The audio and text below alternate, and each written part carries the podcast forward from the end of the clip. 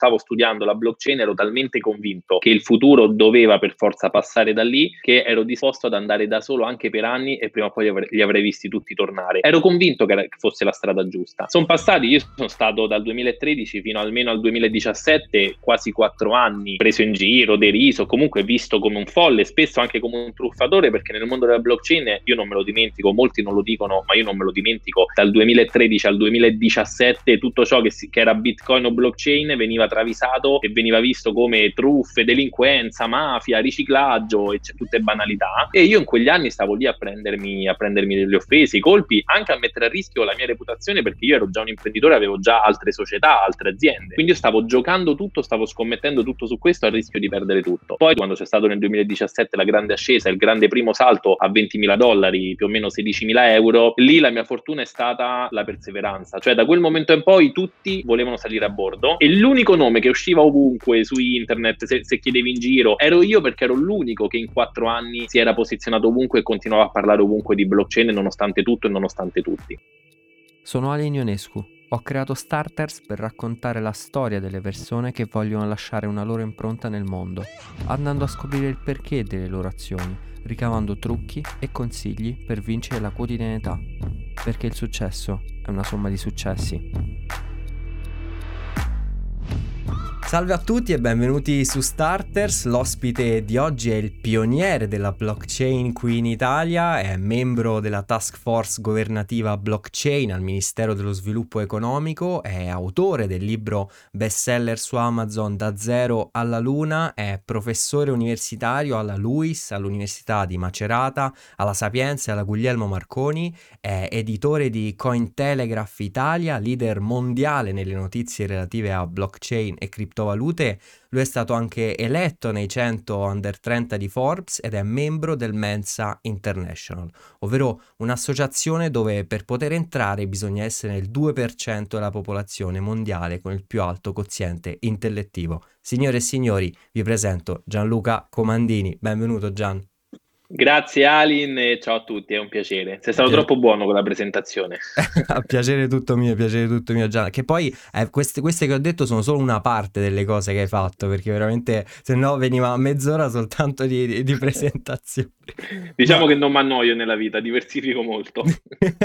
no, infatti, ma appunto, appunto perché non ti annoi, come, quando hai iniziato a non annoiarti? Perché eh, diciamo, come ho detto nella presentazione, sei uno dei, dei pionieri no, della blockchain sei uno dei pochi che si è accorto all'inizio di, di, di questo mondo e l'hai fatto un po' sapere ai tuoi amici, tra cui Riccardo Carnevale che abbiamo già intervistato, offrendogli una pizza che poi è ma- si è mangiata fredda da quanto ci ha detto. Esatto, e oltre alla pizza adesso si mangiano le mani perché se qualcuno mi avesse ascoltato in quelle pizzate oggi sarebbe più contento di me. Invece non mi si filava quasi nessuno, era il 2013, giù di lì, quindi parliamo di otto anni fa e non, non, si conosceva minimamente neanche il termine blockchain. Un minimo, almeno in altri paesi, in Italia no, in altri paesi si parlicchiava di Bitcoin, ma solo pochi nerd, piccole nicchie di, di smanettoni online.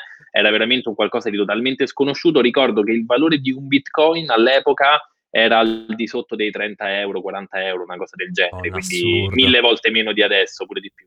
Assurdo, assurdo. E come, come è iniziato il primo appoggio? Dove l'hai scoperto? Poi soprattutto come è iniziata questa, questa tua passione per l'innovazione, per la tecnologia? Perché comunque fai veramente un sacco di cose legate al mondo della tecnologia in sé.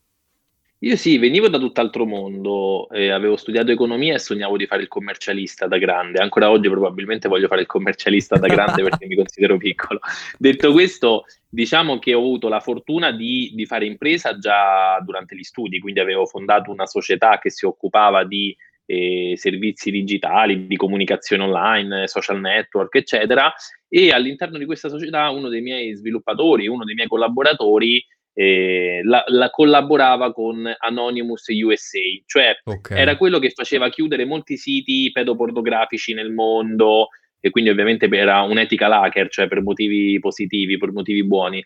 E un giorno mi parla di, di, questo Bitcoin, lui me ne parla da tecnico ovviamente, ma appena me ne parla io che non ero assolutamente tecnico ne percepisco solo gli enormi vantaggi a livello proprio economico, funzionale e quindi gli, mi ricordo che io all'epoca gli dissi, scusami, ma io sono laureato in economia, non ho mai sentito parlare all'università di questo Bitcoin, ma cioè, già da come me ne parlava, per me era la moneta del futuro, cioè per me era per forza l'evoluzione naturale del, del mondo finanziario monetario.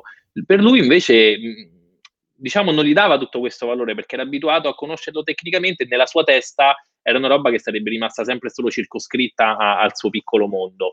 Invece io sono impazzito, ho chiamato Riccardo e all'epoca eravamo molto amici, gli ho detto Ricky, noi dobbiamo fare un, una conferenza in qualche università su questo e piccolo aneddoto, Riccardo ogni tanto si vanta di essere stato il primo a fare insieme a me una lezione in Luis su questo, sì, ma sì. il piccolo aneddoto è che in realtà, ancora prima di Riccardo, la prima lezione in Italia su, su criptovalute, su Bitcoin, su blockchain, io l'ho fatta in, con Sapienza in Movimento. Certo. È certo. stata fatta in Sapienza, in, in, aula magna, io emozionato, non avevo mai, mai fatto nulla di simile e io mi ricordo che la gente mi guardava come per dire ma di cosa sta parlando, ma anche sulla locandina eh, non sapevamo cosa, cosa, cosa scrivere, certo. Antonio lo disse, forse Federica Di Pietro, e dicevamo ma cosa scriviamo? Perché se scriviamo Bitcoin la gente non sa cos'è, come li attiriamo. Quindi questo, questo piccolo aneddoto eh, è nato in Sapienza tutto questo e perché io ho voluto ascoltare, ho dato, ho dato modo di aprirsi a un collaboratore e oggi non, non, so che fine abbia fatto, non, non, ho più rapporti con lui, però è grazie a lui che gli devo questo, oggi è grazie a lui che, che parlo di Bitcoin. No, assurdo, veramente. Che poi hai scritto anche un libro, quindi comunque ormai ci sei dentro fino al collo. Hai creato anche comunque società, per esempio il Vesta Calcio, una società calcistica per adesso amatoriale, comunque in campionati amatoriali, che comunque cioè, ha fondamenta su, su, con tecnologia Bitcoin, assurdo. Tu considera che io da imprenditore, la prima regola dell'imprenditore è la diversificazione, io da imprenditore ho ad oggi... Eh, 12 società, ma di 12, 3 sono interamente dedicate al Bitcoin, alla blockchain. Perché oltre a Vesta Calcio, che è una squadra di calcio basata su tecnologie emergenti come blockchain e intelligenza artificiale, quella è la cosa un po' più goliardica, divertente, in realtà io ho anche Cointelegraph, che ha detto bene certo. che è il media più, più importante al mondo di, di, di notizie fintech, e la società proprietaria di Cointelegraph è Acta Fintech, questa mia società con cui io faccio comunicazione e ufficio stampa e media in ambito blockchain, ma soprattutto Blockchain Core, che oggi è la più autorevole società italiana di sviluppo e consulenza blockchain. Proprio ieri eh, è stato annunciato ovunque una svolta epocale, non solo in Italia, ma in tutto il mondo. Abbiamo per la prima volta spostato i diritti degli autori, eh, quindi autori ed editori della SIAE, tutti della i diritti CIA, certo. di SIAE non solo della musica, li abbiamo spostati sulla blockchain di Algorand, una roba che al mondo non era mai stata fatta e getta le basi per eh, i diritti del futuro. Probabilmente SIA in futuro anche tramite noi utilizzerà blockchain e non piattaforme tradizionali. Ma infatti volevo, volevo chiederti di, di, questo grande punto di svolto, almeno secondo me, perché comunque vediamo un po' tutti no, le, le, istituzioni italiane ancora un po' ferme, no? ancora un po' ferme ai pag- bonifici bancari, no? che devi aspettare 5-6 giorni prima che, che arrivano. C'è stato un cambio epocale, come hai detto tu, su, con la SIAE che ha messo i diritti come NFT, giusto?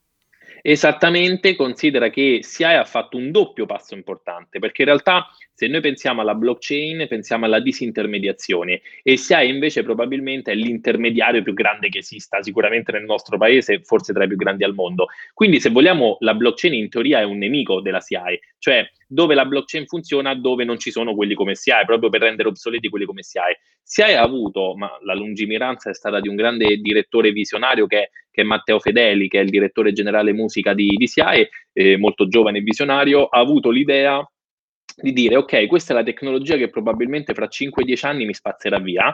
Se oggi io mi muovo prima e sono io che implemento questa tecnologia, non solo do un valore aggiunto ai miei utenti, ai miei clienti, ai miei, ai miei associati, eccetera, ma almeno io resto, resto a galla e resto ancora, ho ancora senso di esistere. Certo. Così facendo, due anni fa, in tempi non sospetti, SIAE ha accettato di condividere con noi questo percorso, è iniziato uno studio, una progettazione, uno sviluppo durato due anni. Assurdo. In questi due anni ci sono stati riconosciuti anche eh, premi importanti, abbiamo vinto il bando 5G e blockchain del Mise, sopra a colossi come Wind, Team, eccetera, abbiamo vinto noi da, da sconosciuti, tra virgolette, da piccolini, noi di Blockchain Core insieme a SIAE, e con tutti questi finanziamenti in due anni abbiamo messo su una partnership incredibile con Algorand, quindi non una delle blockchain più scontate, non la blockchain di Bitcoin o di Ethereum, con Algorand che fa capo a Silvio Micali che è, è il più professore. Eh, il professore dell'MIT è, l'italiano più importante al mondo se si parla di informatica e crittografia, l'unico italiano ad aver vinto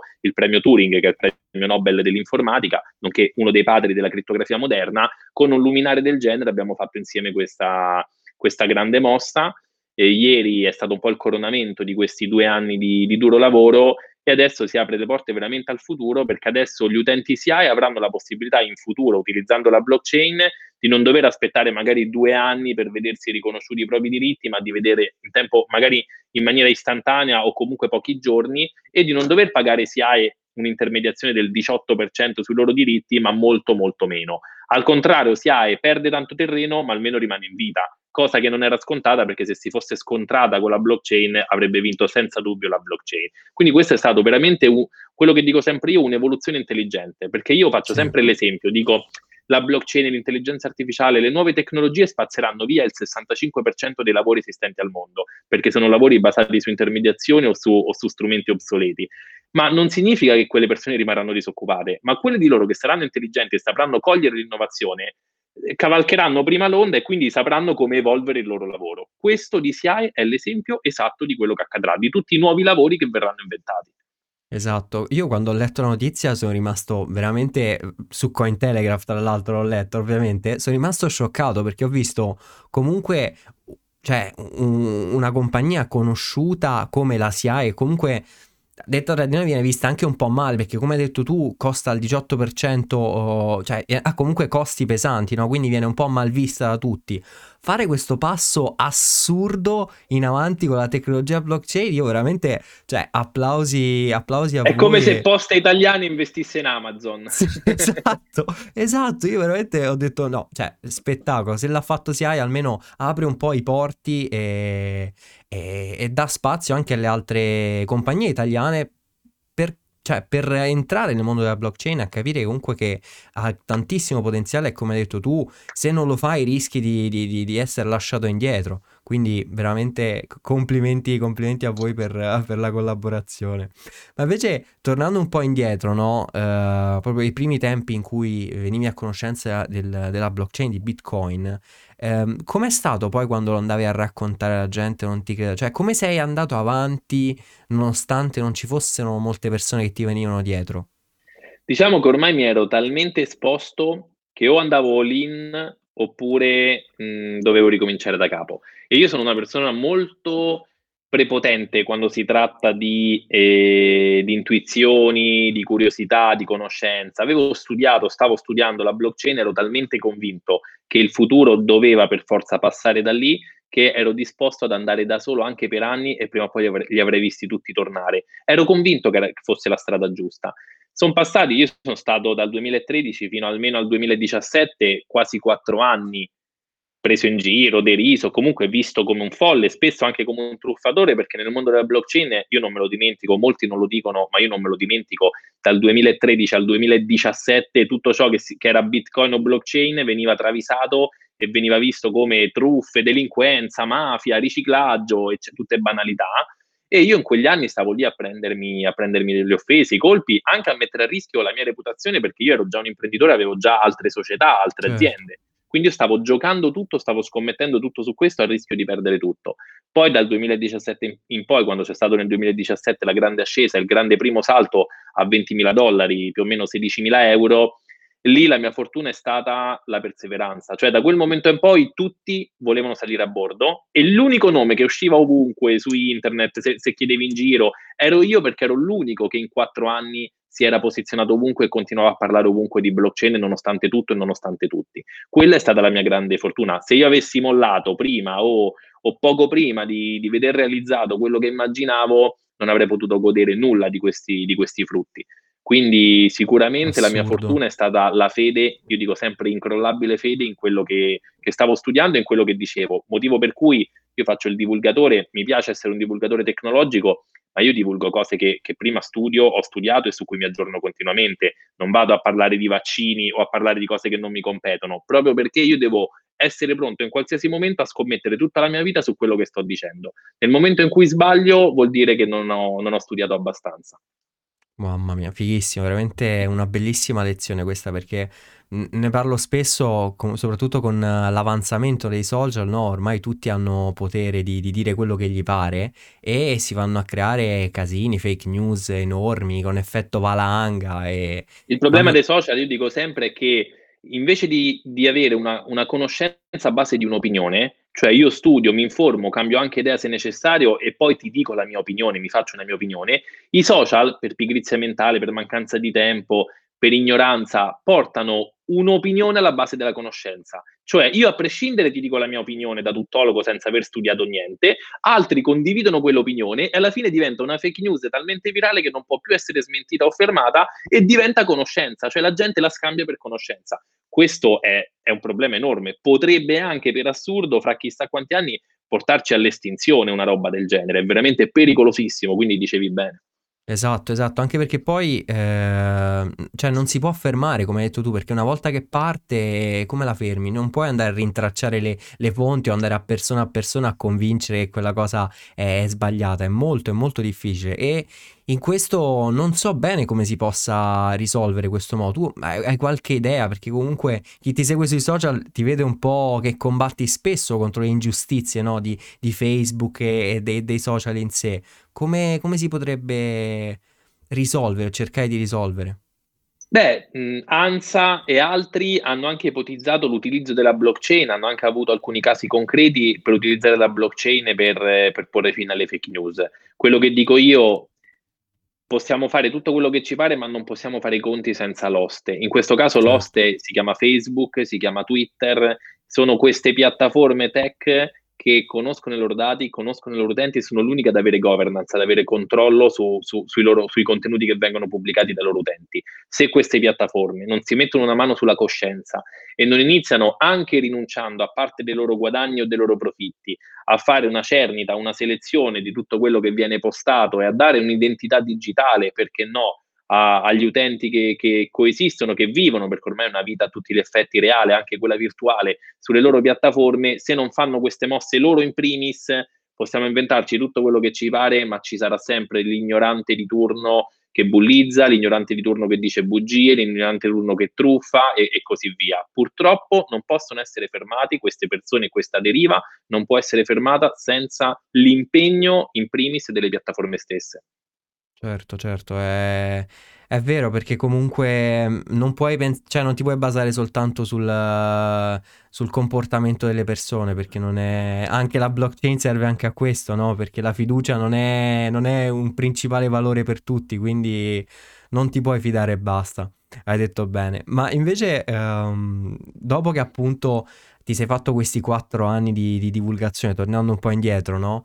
E, ehm, nel mentre avevi creato qualche agenzia in quel tempo, comunque che facevi oltre a parlare di, di blockchain?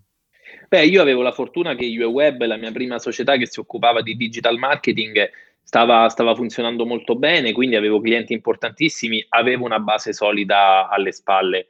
E da lì poi ho iniziato ad investire anche in altre società o altri, o altri business, ma comunque tutto grazie al, eh, a quello che mi ero costruito pre-blockchain. Infatti, certo. oggi, se io ho la possibilità ancora oggi di dedicarmi alla blockchain, molto tempo libero, di, di, insomma, di occuparmi della mia passione o anche solo dell'insegnamento, che è una passione, non ha sicuramente un valore economico al pari dell'essere imprenditore, è perché prima di arrivare a conoscere blockchain io già in quegli anni avevo creato un'azienda solida che poi sono diventate diverse aziende, però avevo già creato delle solide basi di, di reddito che mi potessero dare la tranquillità economica di, di investire su altro altrimenti non avrei, non avrei avuto la forza di dedicarmi, lo dico tranquillamente, solo a blockchain e solo a Bitcoin in un periodo in cui nessuno la conosceva se non avessi avuto altre fonti di reddito.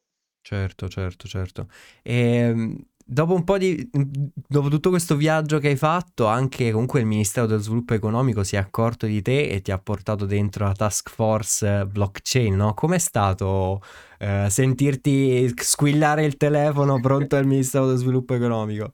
Allora, in realtà è andato diversamente perché il Ministero dello Sviluppo Economico ha detto che ci sarebbe stata questa task force governativa e che ci sarebbe stato un bando pubblico. Okay. Quindi la prima cosa che pensi, bando pubblico, ci stanno i raccomandati, gli amici, io che, che non, non, non, ho amici manco nella realtà, figurati nella politica, non sapevo minimamente come sarei potuto entrare in questa roba, quindi neanche ci speravo. Poi mi, mi, dicono, ma mandalo, perché figurati se uno come te, che è stato il primo in Italia, non, non, non merita di esserci, mandalo. E io l'ho mandato senza minimamente credere che l'avrebbero proprio letto. A un certo punto passano tipo sei mesi, tantissimo, e non, non mi arriva risposta, non mi arriva chiamata, e quindi secondo, io pensavo fo- fossero già stati selezionati altri e fosse finita là, non ci pensavo più. Un giorno poi mi arriva una telefonata dal Ministero, Ministero dello Sviluppo Economico, dico pronto sul cellulare, e mi pare che mi dicono che non avevo inviato non so che pack di conferma, di non so che, ma io non ho proprio ricevuto niente. Io ho detto, ma di che si tratta? Eh, lei è stato selezionato nella task force dei 30, eccetera. Non me l'aspettavo minimamente, gli ho detto, ma siete sicuri? Dice, sì, sì, siamo sicuri. Quindi mando, mando questa email, mando questa pack, fe- felicissimo di essere stato selezionato e mi ricordo che la prima cosa che faccio, io sono un comunicatore, non certo. ci credevo, quindi la prima cosa che faccio, pubblico il post su, su Instagram mio dove sono abbastanza seguito e, e, scrivo con grande onore, con grande piacere, su oltre 400 partecipanti al bando sono stato selezionato tra i 30 esperti e non l'avessi mai fatto. Mi chiama il ministero che la notizia non era ancora pubblica dovevo cancellare no. subito tu, macello. Cioè, veramente io neanche avevo iniziato che già ero stato cacciato dal ministero. Quindi, quindi, quando dopo questo hanno deciso di tenermi, nonostante questo, ho detto allora forse ero entrato veramente per merito, perché pure con le cacchiate che ho fatto continuano a tenermi, evidentemente è un grande onore. Da lì ora sono due anni che, che lavoriamo, abbiamo consegnato la strategia nazionale, purtroppo nel frattempo il governo è cambiato 3-4 volte. Certo. Speriamo che a brevissimo, e appena finisca questa pandemia, qualcuno possa veramente prendere in carico la strategia nazionale da noi fatta e possa trasformarla in un percorso concreto per il nostro paese, perché di opportunità ce ne sarebbero tantissime e il nostro paese è all'avanguardia in questo, deve solo capire la direzione da prendere. Certo, ma su che progetti avete lavorato? In area macro ovviamente. Allora, ehm, te le dico in area macro perché non possiamo rivelare no, no, no, certo, dei certo, contenuti. Certo. Però ci siamo concentrati molto sulla pubblica amministrazione, ovviamente una blockchainizzazione del nostro paese deve partire dalla pubblica amministrazione e poi abbiamo avuto un occhio di riguardo per quelli che secondo noi erano i 6-7 settori chiave che per primi, sia a livello pubblico che privato, quindi anche aiutando e investendo e finanziando aziende private, dovessero utilizzare la, la blockchain. Ed erano, sono settori come può essere la sanità, come possono essere i trasporti, il settore dell'energia, ovviamente il settore dei pagamenti, del certo. fintech e, e, un occhio di riguardo, ma veramente importante, un capitolo intero dedicato all'alfabetizzazione e all'education. Perché noi diciamo non facciamo l'errore che abbiamo fatto in passato, che l'Italia arriva prima con la legge, prima con gli strumenti, arriva prima sull'innovazione e poi non sa minimamente insegnare ai cittadini come utilizzarla quell'innovazione e quindi nessuno ne gode i benefici. Quello è il vero errore, che oggi possiamo parlare di futuro, di viaggi nello spazio, di blockchain, di teletrasporto, ma poi abbiamo migliaia di comuni che non hanno neanche un computer esatto. o, o, non sanno utilizzare un'email. Ecco, insegniamo loro cos'è una PEC, insegniamo loro come utilizzare l'identità digitale, facciamo funzionare un po' meglio Speed e poi magari dopo di questo possiamo parlare di futuro. Esatto, esatto, concordo, concordo pienamente su tutto, soprattutto sul settore Fintech, perché come ho detto prima, ancora molte realtà utilizzano come pagamento principale, come mezzo di pagamento principale il bonifico bancario, no? che sappiamo bene essere molto duraturo, no? Come, cioè, come possiamo dare quella spinta in più per portarla nel mondo del digitale e anche della blockchain? Guarda, una strategia simile deve essere per forza, come si dice in gergo, top down, cioè o è lo Stato dall'alto che dice da ora in poi tutti quelli che utilizzano il bonifico o, il contante o determinati strumenti pagano più tasse e tutti quelli che invece utilizzano il futuro e quindi effi- consumano meno, efficientano e permettono di non fare le file alle poste pagano meno tasse o hanno dei, dei vantaggi, saltano la fila, eccetera allora in quel caso tutti iniziano a dire mm, fammi studiare cos'è questa nuova roba perché mi conviene. Oppure tocca fermarsi ed aspettare che anagraficamente il mondo sia pronto al futuro. Oggi mio nonno non è in grado di guidare un'automobile automatica perché lui è abituato alla frizione e ha paura se non vede il pedale della frizione. Nella stessa maniera non entra in un negozio Amazon senza cassieri perché non vede la persona e sta fermo lì tre ore perché ha paura che magari sta rubando l'oggetto. Certo. Quando è che si potranno utilizzare questi strumenti? Quando mio nonno, con tutto l'amore che ho per lui, non ci sarà più e i miei figli o i miei nipoti non sapranno neanche ricordarsi un negozio con una cassiera dentro o un cassiere dentro, non l'avranno mai neanche visto in vita loro e non saranno mai entrati in vita loro in una filiale bancaria, però esatto. saranno nati con la finanza decentralizzata, con i pagamenti digitali e con roba che magari danno per scontata, come oggi un bambino di 8-10 anni dà per scontato lo smartphone, ma io me lo ricordo quando ne, nel 94, nel 95 c'erano i citofoni enormi e anche solo toccarli, ce l'aveva magari il tuo papà e anche solo toccarli era qualcosa di incredibile. Beh, oggi il cellulare ce l'abbiamo anche sul, sull'orologio, cioè ce l'abbiamo ovunque. Quindi certo. è tutta questione di abitudine e, e anagrafica. È vero, è vero, è vero. Speriamo che allora lo Stato ascolti, ascolti i, i, tuoi consigli. Ma parlando un po' anche della tua vita personale, no? Tu hai fatto tantissime cose, ma ehm, ti senti di aver tralasciato magari la tua, la tua sfera un po' più personale? Sì, questo lo, è una domanda bastarda perché l'hai sentita da qualche parte, visto ah, che lo no, dico no, sempre. No. no, nel senso scherzo. Però sì, io lo dico, lo dico sempre che devi fare sempre dei sacrifici nella vita. Certo. Io per avere la vita dei sogni, per avere quello che sto facendo, per essere il primo, per correre sempre, ho lasciato indietro tante persone, tante e anche esperienze che potevo fare a livello personale, intimo, privato, sentimentale e eh, oggi magari guardandomi indietro mi accorgo di aver eh, forse trascurato alcuni aspetti della mia adolescenza o di non aver avuto il tempo sulla soglia dei 30 anni di curare una relazione privata o certo. appunto una relazione stabile. Eh, però dico anche ho la fortuna di avere 30 anni e poter andare in pensione anche domani, quindi magari ora mi dedico, mi dedico a quello. Quindi non rimpiango ancora, visto che ho t- ancora tanto tempo davanti, è una scelta consapevole che ho fatto e che oggi sono felice di aver fatto. L'importante è chi va a dormire sereno, io vado a dormire serenissimo. grandissimo, grandissimo. Quello, quello è l'obiettivo. E hai scritto anche un libro e io ce l'ho qui davanti, da zero, da zero alla luna. Allora, anzitutto è veramente, cioè, è veramente bellissimo perché ti dà un, un'ampia visione no, di, di, quello che è la blockchain e di tutti i suoi aspetti. Ma quanto ci hai messo a scriverlo?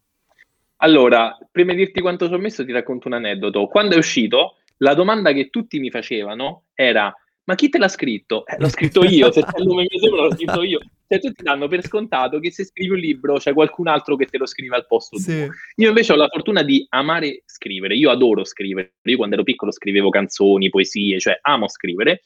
E ti dico la verità, mi è stato facilissimo scrivere un libro, anche che è un bel libro, comunque sono quasi 230 pagine, sì, sì, quindi è un bel libro perché in realtà io avevo tutto da talmente tanti anni nella mia testa che dopo 8 anni, 7 anni, 6 anni passati a ogni giorno parlare di questo, semplicemente quando mi sono messo davanti al computer, di getto mi è uscito fuori tutto il libro in bella copia, cioè in, in prima battuta mi è uscito fuori tutto. La difficoltà è stata con l'editor con l'editor eh, essere aiutato da ovviamente da una persona dell'editore che è Dario Flaccovio che ringrazio perché ha creduto in me e ne sono contentissimo e con una loro risorsa andare a correggere gli errori grammaticali, la punteggiatura e le cose, perché il problema qual era? Che giustamente loro non conoscevano il linguaggio tecnico, quindi alcune cose che magari per loro giustamente era un errore o che il software automatico rilevava come errore, invece si scrivevano proprio così, dovevano avere quella punteggiatura, quella spaziatura e quindi è stato più difficile addestrarci a vicenda e sintonizzarsi per, per la bella copia che, che buttare certo. giù il libro che, che invece è stato veramente divertentissimo. Altro aspetto, non mi aspettavo minimamente per questo ringrazio i tanti che mi seguono, soprattutto anche te che l'hai comprato, non mi aspettavo minimamente avesse questo successo. Io non penso che il successo sia solo perché sono apprezzato e, e seguito ed era atteso questo libro, ma perché io credo di aver individuato veramente il, il buco che mancava, cioè c'erano dei libri che parlavano di specifiche funzionalità della blockchain. C'erano dei libri che avevano solo un punto di vista legale, fiscale, economico, tecnico, non c'era un manuale completo esatto. che ti portasse da zero alla luna, cioè che da neofita ti accompagnasse e ti facesse capire anche in maniera romantica, avrei notato all'inizio le prime pagine sono molto romantiche, sì. ti facesse capire in maniera narrativa e banale come se lo dovesse capire mio nipotino o mio nonno co- di cosa stiamo parlando e come concretamente mi aiuterà, qualsiasi sia il mio lavoro, il mio futuro, a, a, a, cambiare la mia vita. Questo secondo me è stato veramente l'obiettivo che avevo ed è stato l'obiettivo che penso di aver raggiunto visto le tante ristampe. No, è vero, è proprio, ti prende proprio per mano dalla terra e ti porta, come hai detto tu, alla luna passo passo, spiegandoti sempre in modo molto tranquillo e appetibile a tutti quello che, quello che è questo mondo. E quindi io ogni volta lo, lo consiglio a tutti quelli che mi dicono: Ma che cos'è la blockchain? Perché comunque adesso si sta iniziando a parlare sempre di più, no? Io dico: Guarda, prendi quel libro e capisci tutto perché c'è veramente anche, c'è anche uno spezzone dedicato soltanto alla parte più giuridica, no? Quello eh, ti sei sentito di metterla tu? Allora, mi sono sentito di metterla perché io ho detto, se devo fare un manuale completo, deve esserci anche la parte giuridica. Ovviamente non ho avuto e non ho voluto la presunzione di firmarla certo. io e di scriverla io. Mi sono rivolto a un avvocato che è Giorgio Maria Mazzoli, che è come me uno dei primissimi, abbiamo iniziato insieme lui, uno dei primissimi ad approcciarsi al settore e, e, quindi l'ho totalmente affidato a lui il capitolo, chiamiamolo così, certo. giuridico. E infatti è un capitolo che spezza un poco la narrativa, però purtroppo giuri- la, cioè la, giurisprudenza quella è, quindi o leggi e parli legalese oppure se non sei interessato lo puoi anche saltare tranquillamente. E l'altra chicca invece è il glossario finale, perché ho detto ci saranno sempre più tesi, progetti e comunque eventi in ambito blockchain, magari lo studente che deve fare la tesi, che deve fare l'esame blockchain o, o, o il lavoratore che deve fare un progetto blockchain ha anche bisogno di, di, un glossario rapido da sfogliare per leggere i termini pratici. Quello ha fatto la differenza. So di persone che strappano le ultime pagine e, e se le mettono tipo in ufficio nel taschino quindi quello sicuramente ha fatto molto la differenza, poi anche il, il consiglio finale su tutti i personaggi da seguire, certo. i corsi, cioè, ho voluto fare proprio un bel panorama completo inserendo anche tanti competitor, potevo farmi autopubblicità e mettere solo le cose mie, invece sono stato onesto e ho fatto veramente una disamina del, dell'Italia, del nostro paese, ho inserito tutto quello che aveva veramente valore e valeva la pena inserire.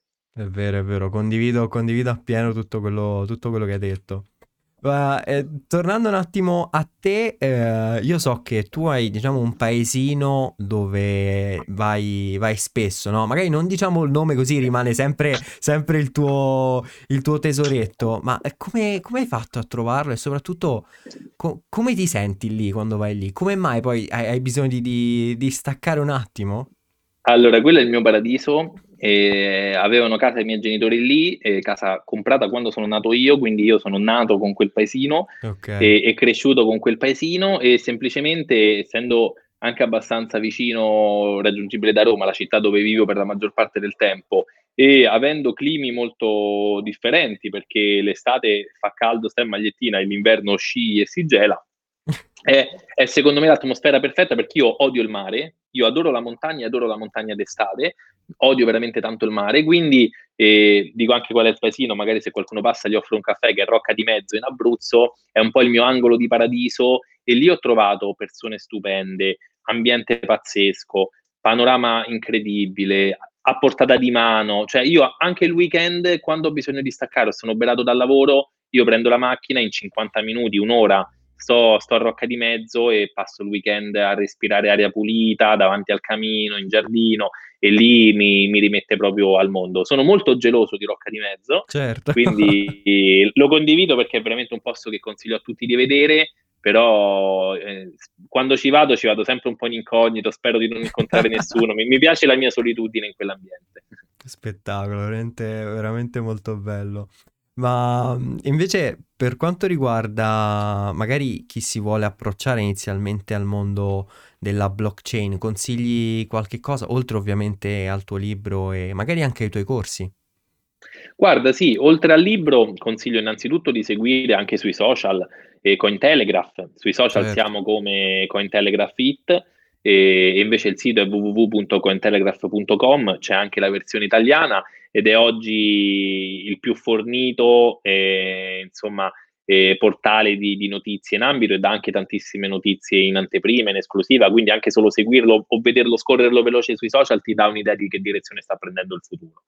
Poi ci sono tantissimi corsi, molti, il 90% forse dei corsi in Italia ci sto sempre in mezzo io purtroppo perché finché non c'è qualcun altro mi tocca a me però da, dal master avanzato, che oggi è il primo master in Italia, io ho fondato una vera e propria scuola che è The Blockchain Management School, che è oggi la più autorevole eh, fucina di, di, nuove menti sulla blockchain e ha diversi cor- corsi, tra cui il master ovviamente eh, di tre mesi, sia altri corsi, videocorsi online, insomma, senza fare troppa pubblicità, basta che, che, chi vuole o chi è interessato mi può scrivere su Instagram o su LinkedIn, che sono i due social che preferisco. Su Instagram sono già Lucoma e mi può scrivere in privato in base all'esigenza, gli consiglio tranquillamente la, la strada da, da, da, prendere o il corso più adatto a lui. Ci sono tante, tantissime realtà, ora ne esistono tante perché ora va di moda, però attenzione a chi fa, a chi insegna quei corsi. Posso consigliarvi tanti colleghi che, che lo fanno,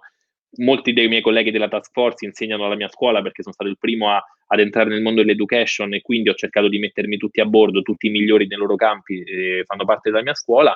Anche altri colleghi hanno i loro corsi, ma attenzione, controllate chi è che fa il corso, se certo. è una certo. persona che realmente da anni sta nell'ambiente ed è rispettato, oppure se è un ciarlatano. Perché come internet i primi anni, anche adesso con la blockchain, tantissimi ciarlatani salgono a bordo perché c'è hype, va di moda e quindi ovunque c'è possibilità anche di fare truffe, purtroppo. È vero, è vero, è vero. Ma, ehm, che poi, eh, come dico sempre, c'è un ampio spettro no, di possibilità all'interno della blockchain, perché si, c'è sia la parte magari dello sviluppatore che eh, a livello più manageriale, giusto? Questa è la cosa bella della blockchain, proprio come internet è una tecnologia trasversale, quindi non è solo il programmatore, lo sviluppatore che fa carriera, ma può essere il manager, può essere il consulente, può essere l'avvocato che diventa esperto di smart contract, può essere il commercialista o il consulente fiscale che diventa esperto di contabilità con le criptovalute, cioè ci sono tantissime sfaccettature e proprio come internet toccherà trasversalmente ed evolverà un'infinità di settori. Quindi è un po' come dire, io so, so, quando è arrivato internet non ce ne siamo accorti subito. Dopo 30 anni, oggi possiamo dire che internet ha cambiato la nostra quotidianità e ovunque abbiamo bisogno di internet, senza probabilmente moriremmo.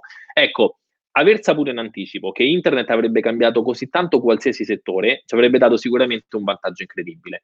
Oggi le stime e gli analisti dicono che la blockchain impatterà più di internet. Questo significa che abbiamo la possibilità di scommettere sul fatto che questa roba che è appena nata e stiamo ai primi giorni della blockchain, perché internet ci ha messo 20-30 anni, la blockchain è nata da 13 anni, ma ne parliamo soltanto da 2-3. Certo. Ecco, questa tecnologia ci cambierà la vita quotidiana più di quanto l'ha cambiata internet. Quindi iniziare a studiarla comunque ti aiuta a capire in futuro che linguaggio verrà parlato. Poi, se la studi prima del tuo competitor, sei anche in grado di utilizzare per primo quel linguaggio nel tuo lavoro e di capire come evolverà il tuo lavoro. Quello è il segreto, ma non è niente di, di chissà che occulto, cioè lo stesso segreto vale per l'intelligenza artificiale o per qualsiasi altra tecnologia emergente che è considerata anche esponenziale o che comunque impatta su diversi settori. Tutto ciò che è trasversale eh, deve, deve essere conosciuto, insomma. Certo, certo, anche perché come abbiamo detto prima, anche la SIAE adesso uh, è entrata nel mondo della blockchain. Ma parlando un po' di, di, quelli che sono rimasti, tra virgolette, indietro, che ne pensi de- dell'India che ha bandito da, da, qualche giorno il Bitcoin?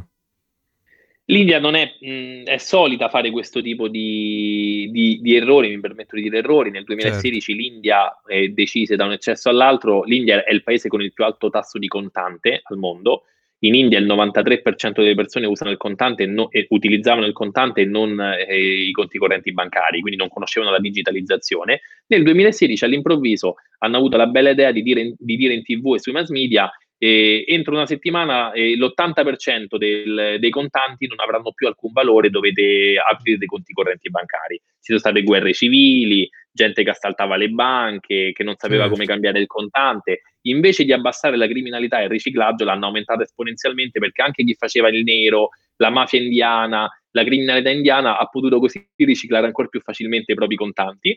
E in tutto questo ci sono stati oltre 60 morti tra i cittadini, anziani, eh, cioè davvero una, una strage. Certo. Tutto questo perché un paese che non era minimamente alfabetizzato e preparato ad un'innovazione è stato spinto al macero, costretto a fare qualcosa.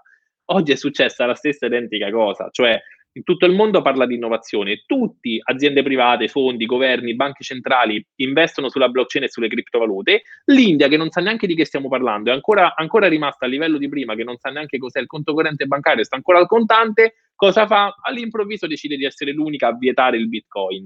Come, come vietare il vento? Cioè non è che vieti il Bitcoin e quindi nessuno può usare Bitcoin, tu lo puoi anche vietare, ma qualsiasi indiano può continuare autonomamente a, ad utilizzare Bitcoin o a spostarsi di 10 metri, andare in Bangladesh o andare a Taiwan e, e continuare ad utilizzare Bitcoin.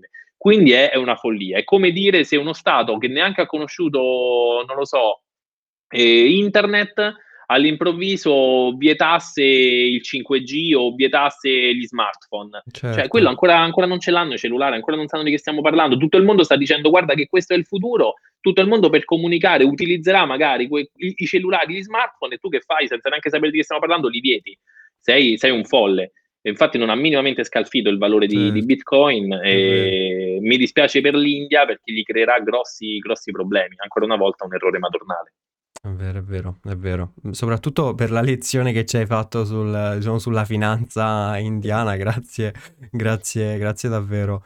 Ma ehm, Ultime, ultime, domande, tu fai parte del Mensa, no? E non voglio entrare sul banale, ma sdoganiamo il fatto che tutti appena sentono Mensa dicono ah ma che fai, dove si mangia? No, no, è un'associazione internazionale bella grossa, come ho detto prima, dove possono entrare soltanto eh, chi ha il quoziente intellettivo nel 2% no, della popolazione mondiale. Ma eh, come sei entrato e cosa si fa lì dentro?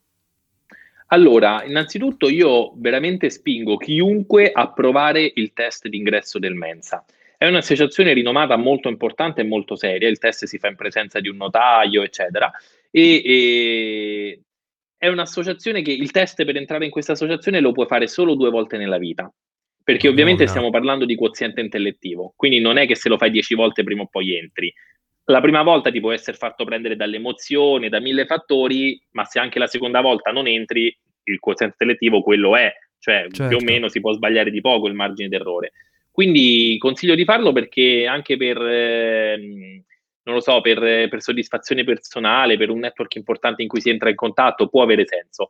Io l'ho fatto semplicemente perché fin da piccolo e io quando ero molto piccolo eh, mi è stato detto, diagnosticandomi ovviamente per errore eh, ai miei genitori, che io avrei avuto problemi di autismo, problemi psichiatrici, deficit dell'attenzione, che non, non, non, sarei, non, sarei, mai riuscito ad accedere alla licenza superiore, eccetera, eccetera.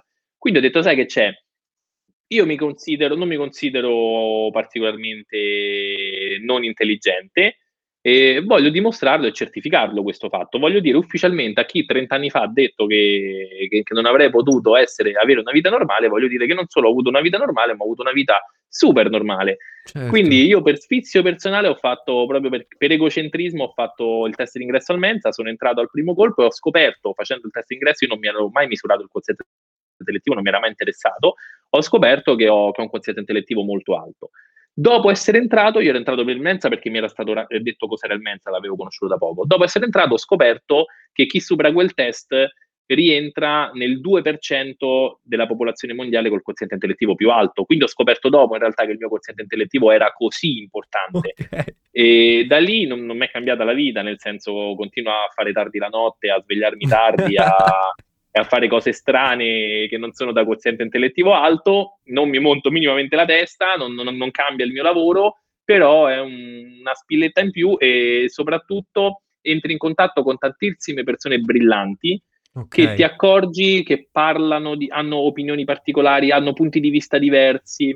Cioè, bisogna anche stare attenti a non ghettizzarsi, cioè a non essere poi solo di quel, solo, di quel certo. gruppo e a, a, a, sentirsi migliori rispetto a chiunque altro. Perché ricordiamo che il quoziente intellettivo è diverso dalla cultura o dall'intelligenza. Cioè, il quoziente intellettivo significa che devi avere le stesse chance eh, di, essere, di avere un quoziente intellettivo alto, sia che tu sia eh, nato in, in, Burundi senza possibilità di investire nell'istruzione, sia mm-hmm. che tu mhm. sia uscito dalla migliore università privata non, non, ha a che fare con la cultura il quoziente esatto. intellettivo, ha a che fare con l'intelletto che è molto diverso. Infatti non, non, spaventatevi nel test per entrare al Mensa, non è che trovate domande tipo chi è il presidente della Repubblica dell'Afghanistan o cose del genere, solo domande di logica e ro- robe così per, per capire il, il vostro intelletto di base.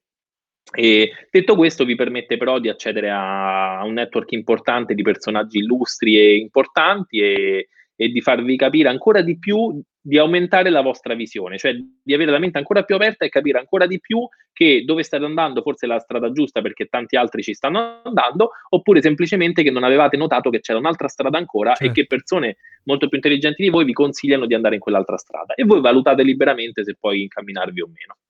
Fighissimo, veramente, veramente fighissimo. Lì quindi è pre- principalmente networking, no?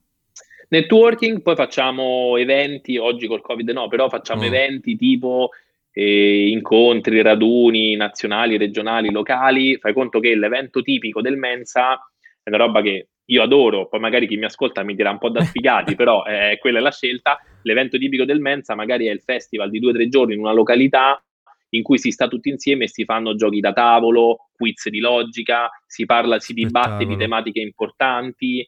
Quindi è, è, un'altra tipologia di divertimento, chiamiamola così, però ti aiuta molto a, a crescere, a fare network. Fighissimo, veramente, veramente figo. Tu dici spesso che, che leggi, no? Che leggi molto, da bambino leggevi molto. Hai qualche libro che magari ti ha, ti ha ispirato di più nel tuo percorso?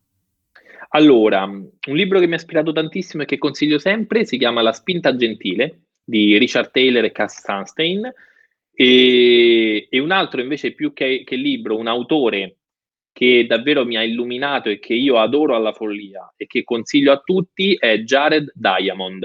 Okay. Nello specifico consiglio di iniziare dal libro che si chiama Collasso di Jared Diamond, come le grandi civiltà falliscono, e da lì guarderete il mondo con un altro, con un altro punto di vista. E quindi questi sono gli autori, poi a me piace consigliare autori, non libri, quindi okay. Jared Diamond, andatevi a vedere tutti i suoi libri, o Cass Sunstein o Richard Taylor, andatevi a vedere tutti gli altri libri, oltre alla spinta gentile. Sicuramente sono i due che mi hanno, che mi hanno cambiato di più la vita. Perfetto. Va benissimo Gianna, abbiamo, siamo arrivati alla fine, ti ringrazio per, per essere stato qui, per eh, esserti un po' raccontato e aver raccontato quello che è la blockchain e quello che è l'innovazione, quindi grazie davvero. Grazie a te Alin, per me è stato un piacere e come tu sai sono a disposizione per chiunque ci abbia ascoltato, anche per approfondire domande, curiosità, io mi diverto e sono sempre a disposizione di tutti. Grazie ancora. Assolutamente, assolutamente. Su Instagram Gianlucom e su LinkedIn Gianluca Comandini. Grazie.